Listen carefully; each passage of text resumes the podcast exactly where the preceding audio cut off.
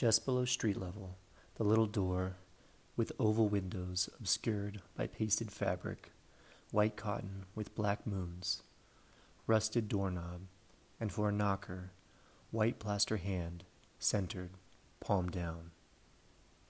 I didn't descend the three small steps, although I want to know who lives here. Who cut up the Indian print skirt to cover the glass, and now goes naked, half undressed? Who placed the romantic, antique looking hand with the long tapered fingers above the doorknob, too rusted to turn? Rush of spring air, like a song I'd heard before, then forgotten. What is this sound of the sea I hear in my left ear, a thousand miles from any bay?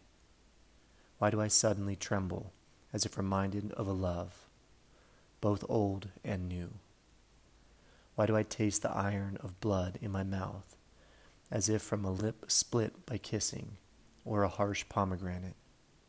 Because what I say is true.